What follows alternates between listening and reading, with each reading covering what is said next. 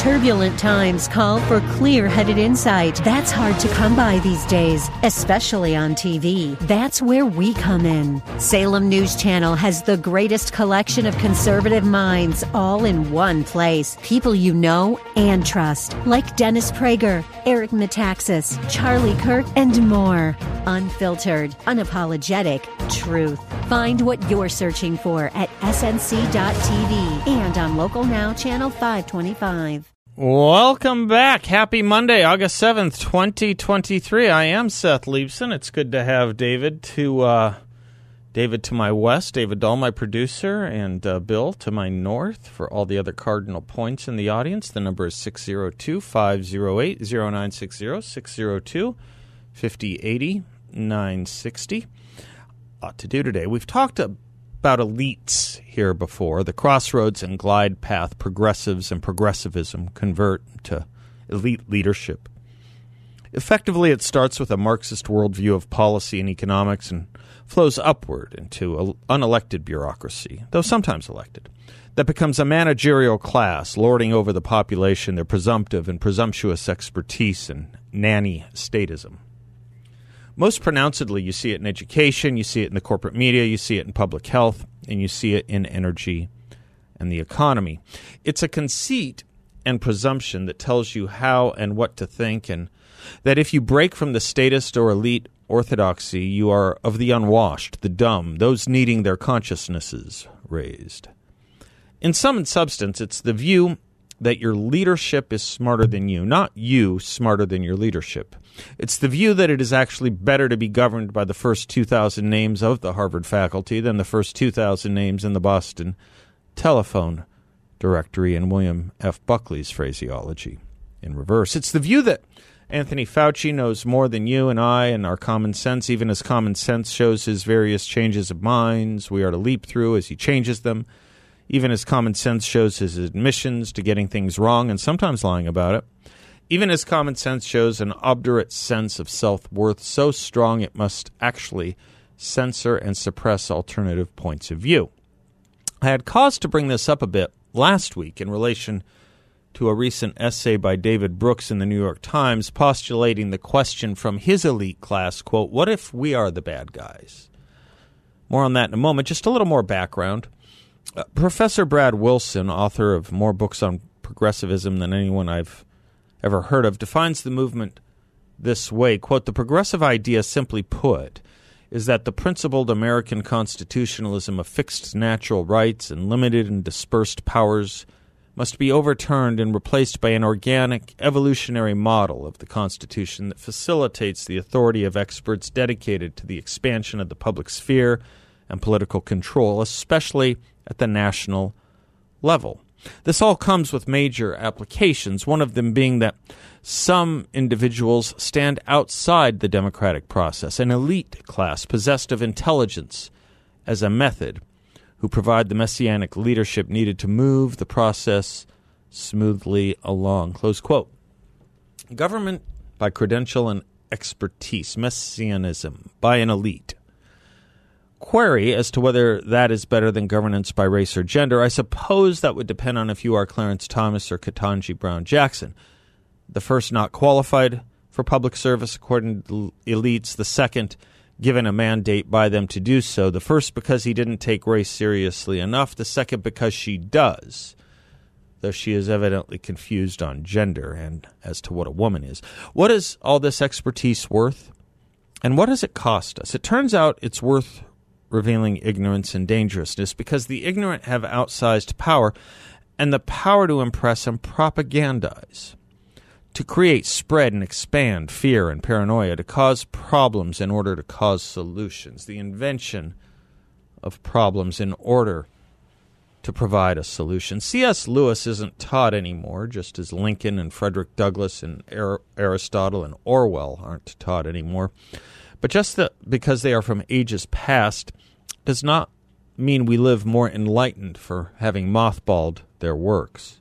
C.S. Lewis put it this way quote, My contention is that good men, not bad men, consistently acting upon the contentions of their own self righteousness, would act as cruelly and unjustly as the greatest tyrants. They might, in some respects, act even worse. Of all tyrannies, a tyranny sincerely exercised for the good of its victims may be the most oppressive.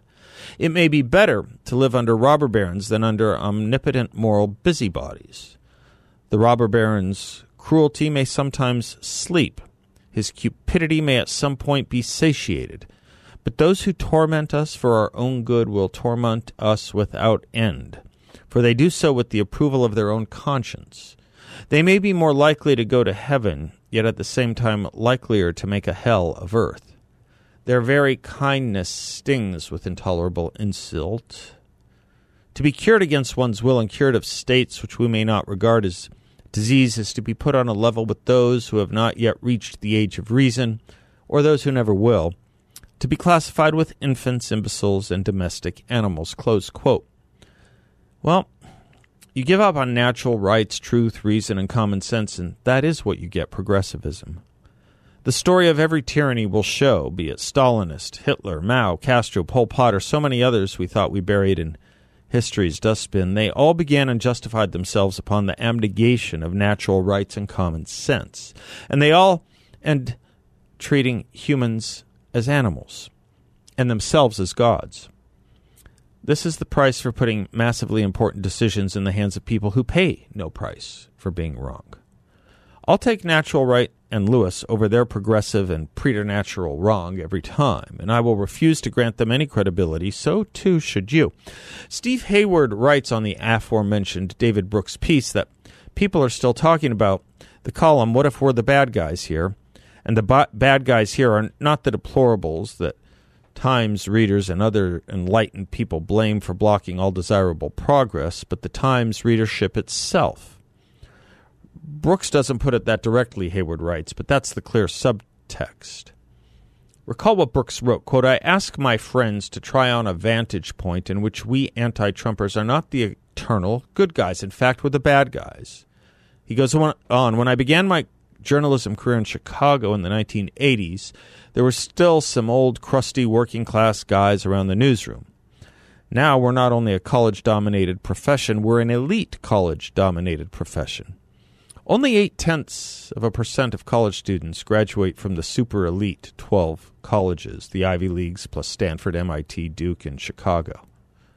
2018 study found that over half of the staff writers at the New York Times and the Wall Street Journal attended one of the 29 most elite universities in the nation. Michael Lind observes that the upper middle class job market looks like a candelabrum. Those who manage to squeeze through the stem of a few prestigious colleges and universities in their youth can then branch out to fill leadership positions in almost every vocation. Elite graduates monopolize the best jobs and at the same time invent new technologies that privilege the super skilled workers, making the best jobs better and all other jobs worse.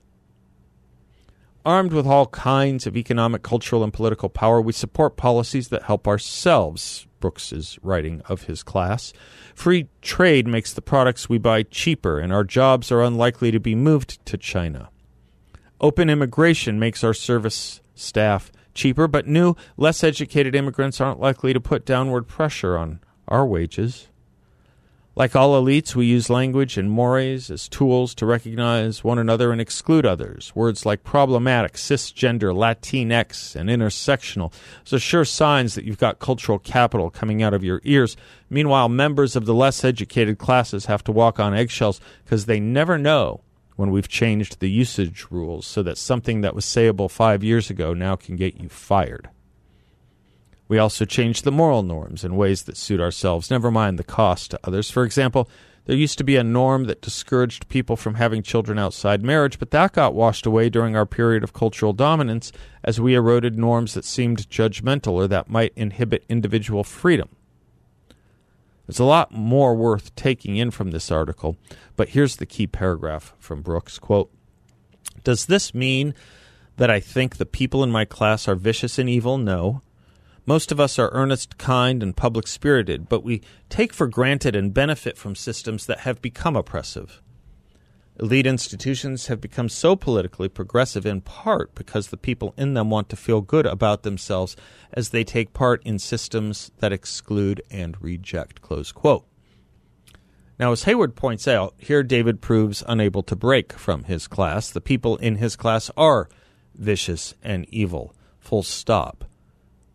One might ask how the systems got built, the oppressive systems got built that he laments if it weren't for that evil and that viciousness.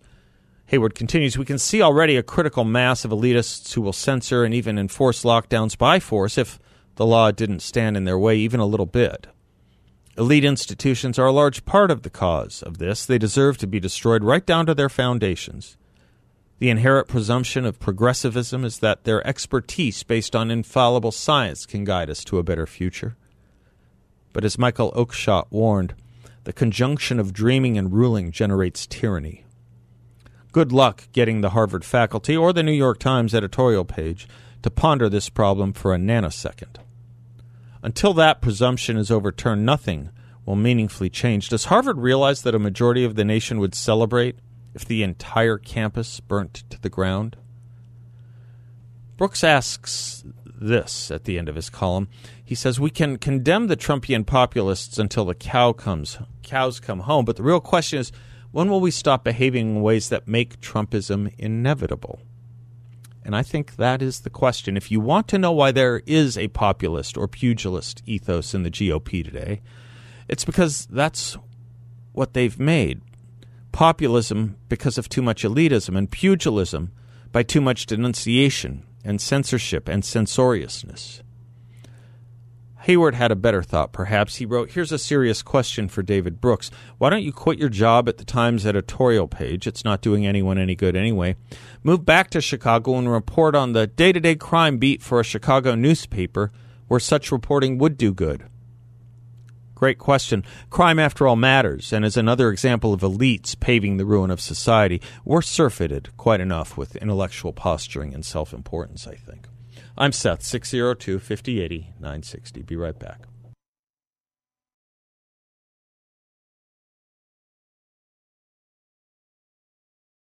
Welcome back to the Seth Leibsohn Show, 602 508 0960.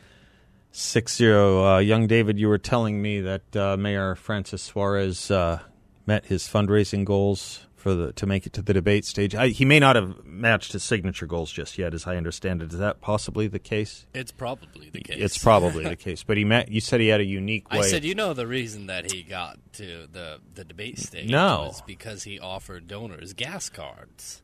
Oh, okay. And he wouldn't be the first person that's also offered donors gas cards. For okay. one dollar, you get something like twenty dollars back in gas cards. Oh, okay.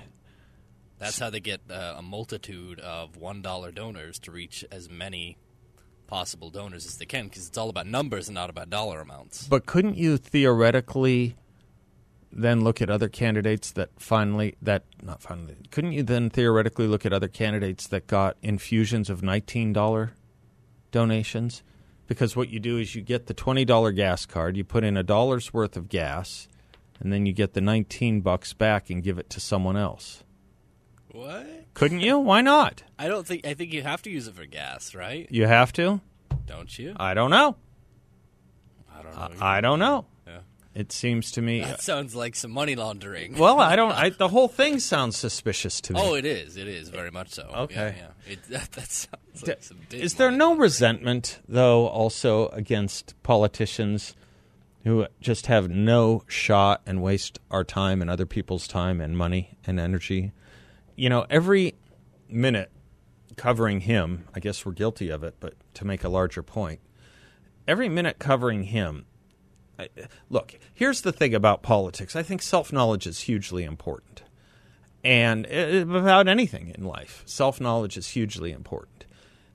And the idea that a mayor in a city in Florida is going to go up against two other major Florida residents, namely a former president and the current governor, never mind former governors from other states, never mind, you know, former governors and ambassadors, never mind U.S. senators from other states. The idea that this is a campaign that has has any lift at all, has any potential of success at all, is that not something in and of itself that should be scorned and should be shamed and people should say, "What the hell are you thinking? What do you have to offer?" And what are your chances? Why are you not a colossal waste of time that takes away energy, fundraising, and publicity from qualified candidates, other qualified candidates, other much more likely candidates than yourself? Isn't that lack of self awareness somewhat in its own way inherently, or, uh, yeah, inherently disqualifying? Shouldn't it be? We have no scorn and they have no shame. Is that who's the last mayor that ran for president with any Mayor Pete? Yeah, Mayor Pete. I mean, but with any success.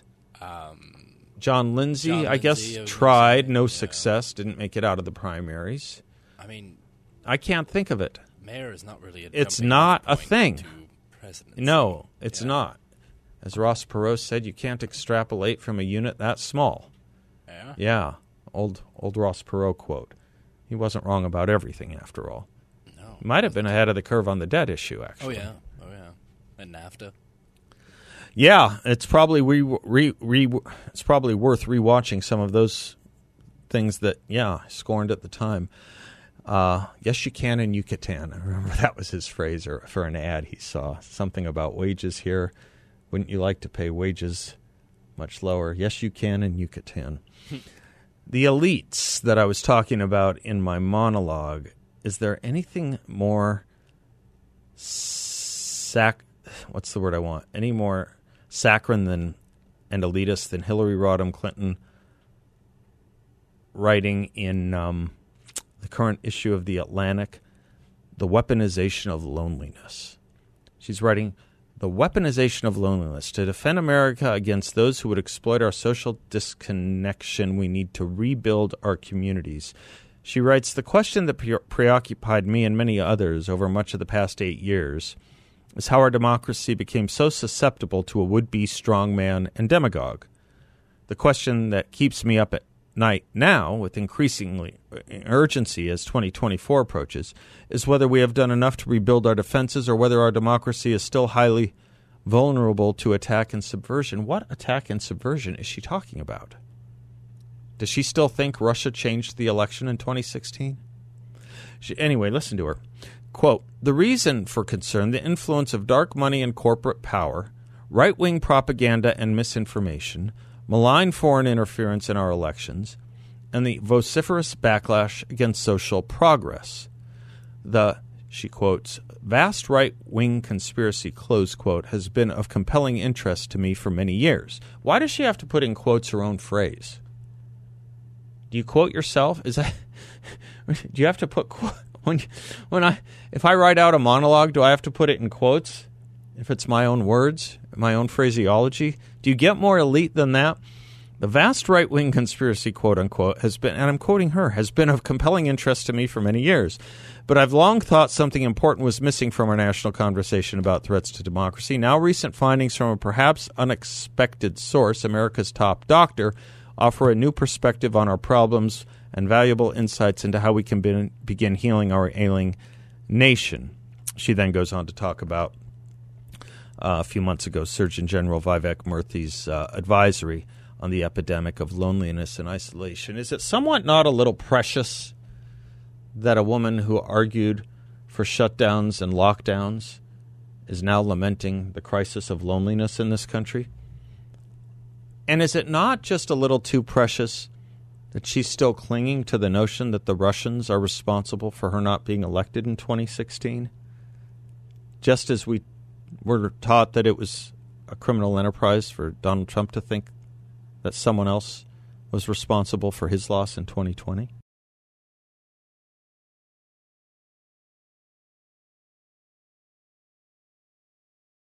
Welcome back to the Seth Leibsohn Show. John Dombroski is the president and founder of Grand Canyon Planning Associates. Great website, grandcanyonplanning.com. Great man, great operation.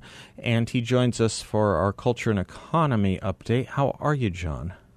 Fantastic, Seth. Why a lot are of you fun laughing? stuff going on. Well, yeah, there. there's a lot. I was just culture and economy. It, it, throw in the World Wrestling Federation or the whatever it's called now, and you can get Elon Musk. Yeah, yeah, yeah, yeah, yeah. I don't know. Yeah, and we can. WWF or what? I don't That's what it was. Now, is it is it back to the WWF? I, I don't.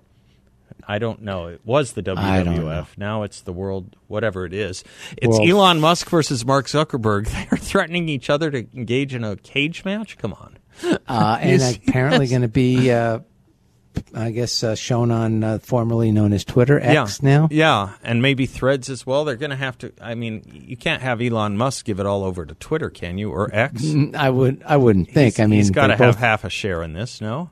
I wonder, and just is just wondering, really, is that are both of them like secretly, like really friends, and they're just trying to figure out a way to.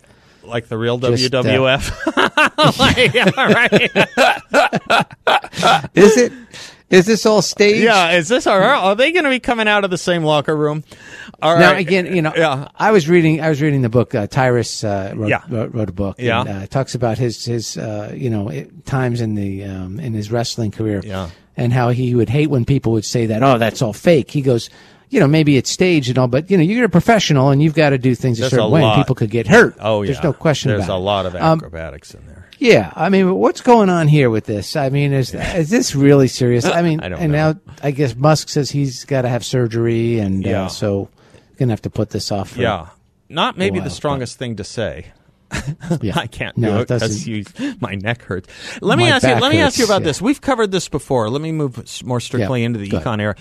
Um, this is interesting because we have covered it. A real estate haven turns perilous with roughly one Hmm. trillion dollars coming true. Apartment buildings, long considered a real estate haven, are emerging as the next major trouble spot in the beleaguered commercial property world. Can you remind us what this is about, John?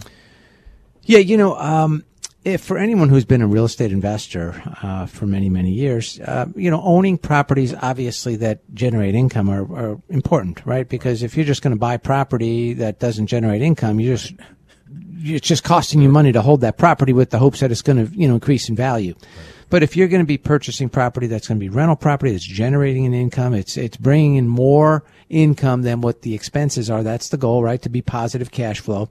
Um, those types of properties over the years have j- just increased dramatically, and um, and that of course is because rent has gone up as well. So the, as in- income goes up, these properties are valued based on their income. Mm-hmm. So the more income you have, the higher the value, and these values got quite high. And now the concern is is the cost to carry some of the debt with the interest rates rising on these properties going up is now creating a, a little bit of a concern for uh, rental income because that income is now going to be less than what was expected. And if that's the case, then that value is going down. Yeah. So the thought is is that hey, there's potentially a trillion dollars of properties out there, rental properties, apartments, and such that may have a challenge as it is being refinanced and people are selling these units. So there's a real concern about it, and that's ultimately what this is talking about.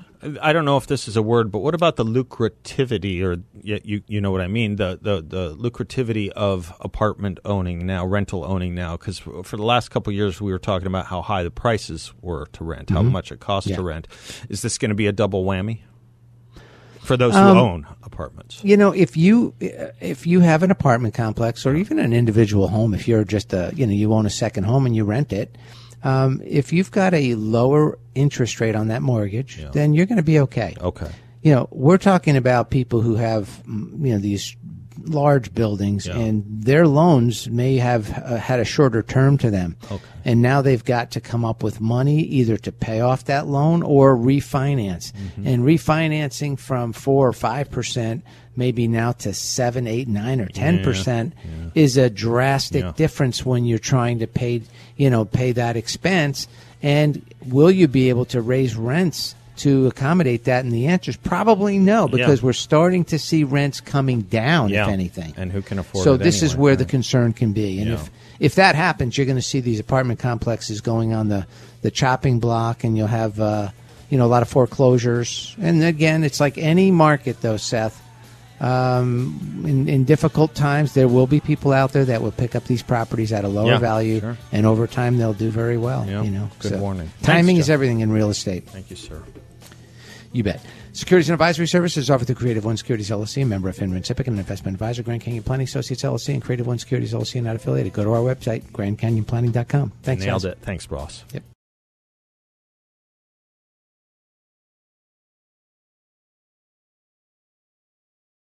Welcome back to the Seth Leibsohn Show, 602 508 0960. Just if I could stay on the economy for a few more moments.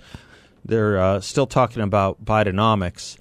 And I wanted to share with you a really good um, editorial from our friends at Issues and Insights, where Joe Biden's routine now is to say that trickle down economics has never worked. Um, that is what Joe Biden says anytime he's talking about economic policy. Um, but the truth is, it's Bidenomics that has failed everywhere. It's been tried at home, abroad, throughout history, and right now in states across the United States. There are a multitude of stories that have been published recently detailing how Biden's approach to economic policy, whether it's high taxes, heavy regulation, attacks on the rich and businesses, coddling criminals, and Biden style graft and corruption, is ruining cities and states across the countries. For years, we have been documenting how red states, that is to say, conservative states that followed the pro growth policies Biden derides as trickle down, have vastly outperformed blue states. They suffered less during COVID because they didn't embrace the left's lockdown mania. They recovered faster because they rejected Biden's get paid for not working policies. Past week has supplied ample fresh evidence of the failure of key Bidenomics principles in stories uh, that are all over the place. For example, the Oregonian reported that Multnomah County, which is home to Portland, lost $1 billion of income in 2020 and 2021 as residents fled the leftist paradise in the wake of riots and COVID lockdowns and soak the rich policies, taking with them a substantial amount of tax revenue. The Oregonian noted that the resulting loss of tax revenues could lead to spending cuts as loss of income could result in cuts in government spending due to budget shortfalls, as the state is heavily reliant on the high earners as a source of revenue due to Oregon's personal income tax. Meanwhile, the Daily Mail reported on a study that found that California and New York lost more than $640 million in combined income over those same two years as wealthy people fled Bidenomics enclaves, while trickle down states, so to speak, like Texas and Florida, saw a combined gain of $23 billion in taxable income. Um, the wealth migration to these states has profound economic implications, in part because relocating high income individuals often leads to expanding existing businesses or establishing new ones. This was borne out just last week, where an affiliate in Baltimore, Fox affiliate in Baltimore, WBFF, which reported how that city's property values have plummeted as people fled the bitter fields of Bidenomics. A 30 story building sold last month for $24 million, WBFF noted, which was a third of what that same building fetched eight years ago. Another building, which is home to T. Rowe Price, saw its assessed value cut almost in half. Biden's middle class is also doing worse in Bidenomic states. The Boston Herald noted last week how wages grew by just 2.6% in New York and 2.9% in California, which have gone full Bidenomics but were 9.1% in Florida and 7.7% in Texas. What's more, Florida and Texas both outperformed California and New York in manufacturing, finance, information, retail, and professional services. Of course, if you want evidence of the failure of Bidenomics, you only have to look at what it's produced since Biden came into office failing wages, sky high inflation, financial stress, and polling that most Americans agree that Bidenomics is not working.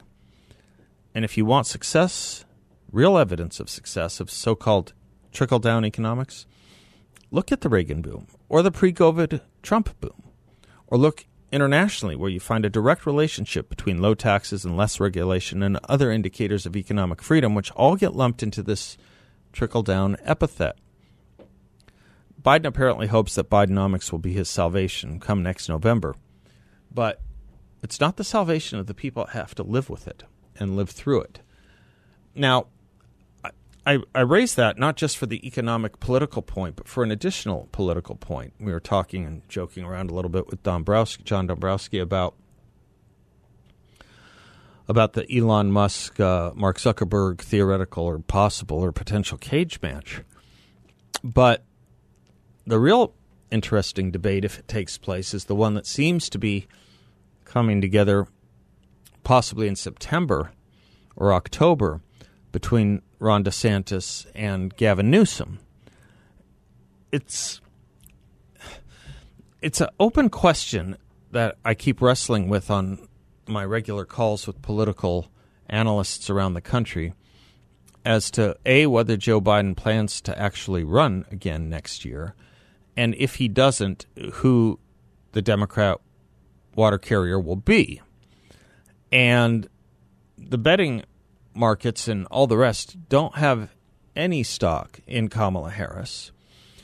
But what's interesting to me is that you do have a very prominent Democrat who's announced, Robert Kennedy, and no one speaks of him doing it in the way that, let's say, during LBJ's last years before the 1968 election, it was the speculation that it might be a Eugene McCarthy or a Robert Kennedy.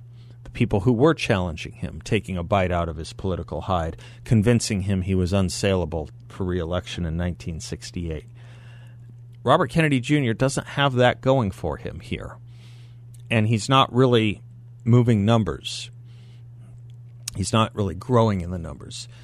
So it really does look like Gavin Newsom, who has formed several new political action committees or have ha- has had several political action committees formed on his behalf. And people on these calls will say, "Well, I, I just don't know how how you can match Florida indicators or indices with California's indicators and indices. I mean, one is a total basket case and one is a growth case. One is really represented by the suitcases, I guess one might say. People are packing from California to move to Florida. And I just, I got to tell you, I don't think it matters. I mean, I think it matters a little bit, but, you know, I think we are in such an environment where facts like those are great for the partisans who are dug in and great for Republicans.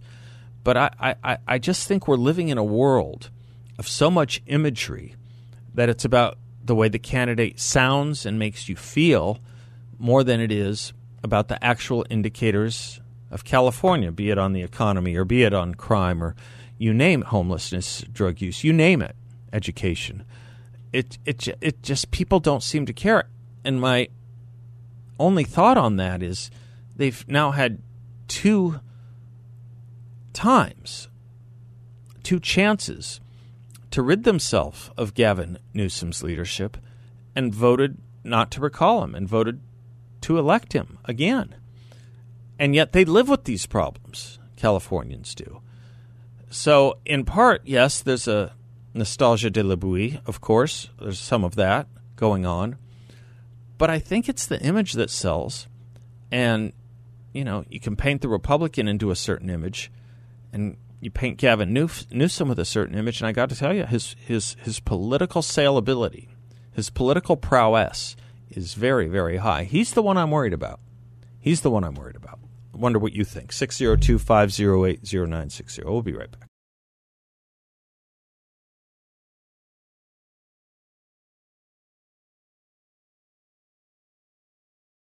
Welcome back to the Seth Leibsohn Show. You think about the economy as we've been talking, the stock market volatility, speculation of a recession, the bank failures, obviously the inflation, and you ask where to invest where to invest? Well, YRefy has an answer. They have an investment in a portfolio with a high fixed rate of return, and it's not correlated to the stock market or the Fed. It's a portfolio where you can turn your monthly income on or off, compound it, whatever you like, with no loss of principal if you need your money back at any time. There are no fees in this secure collateralized portfolio from YRefy, and they're based here locally. They're headquartered right on Scottsdale Road in the 101. I encourage you to stop by their offices. I've been and I can tell you, you won't get a sales pitch and no one's going to ask you to sign a thing. But when you do meet with the team there, you'll see why I like and trust them so much, and you can too. YRefy is a due diligence approved firm where you can earn up to a 10 and a quarter percent rate of return. That's right, a 10.25% fixed rate of return. Check them out at investyrefy.com. That's invest, the letter Y, then refy.com, or call them at 888 YRefy 34. That's 888 Y Refi 34. Rick is in Phoenix. Hello, Rick. Hello there, my eidetic friend. How are you? Well, I am doing well, thank you. Eidetic. You think my memory is that good? Well, I think so. Okay. Is it not? Do you not have? Uh, I have hyper. I think I have something more like hyperthymesia than an eidetic memory. Okay. I okay. think. I think. Well, I have photographic memory. Maybe we shouldn't use those terms. Oh, do you? Do you have it? Oh no, I can't get the film to develop. Oh, I don't like that. Okay. All right. Hey, Seth, it is always a pleasure to talk to you, and uh, I enjoyed your monologue today and the show so far. And uh, it, it triggered some thinking on my part here. The uh, you were talking about Gavin Newsom and Yes, how sir. they keep electing him, and uh, in spite of all the calamity and everything going on. And I heard a news report earlier that President Biden has like a 42% approval Yeah, rating. lowest of any president since Jimmy Carter at this stage in the presidency. Well, yeah, but still forty-two percent. Yeah, who are they? And- and I what- know, I know. Here, well, what I'm thinking is, remember that old? Uh, the- I don't know. This goes back quite a ways. Uh, I think it was something called Stockholm syndrome. Yes, sir. Yes, sir. I think that's what's going on. Well, the, the, the people of California and 42% of the American population have been so flagellated that they just don't get. They just keep voting them in.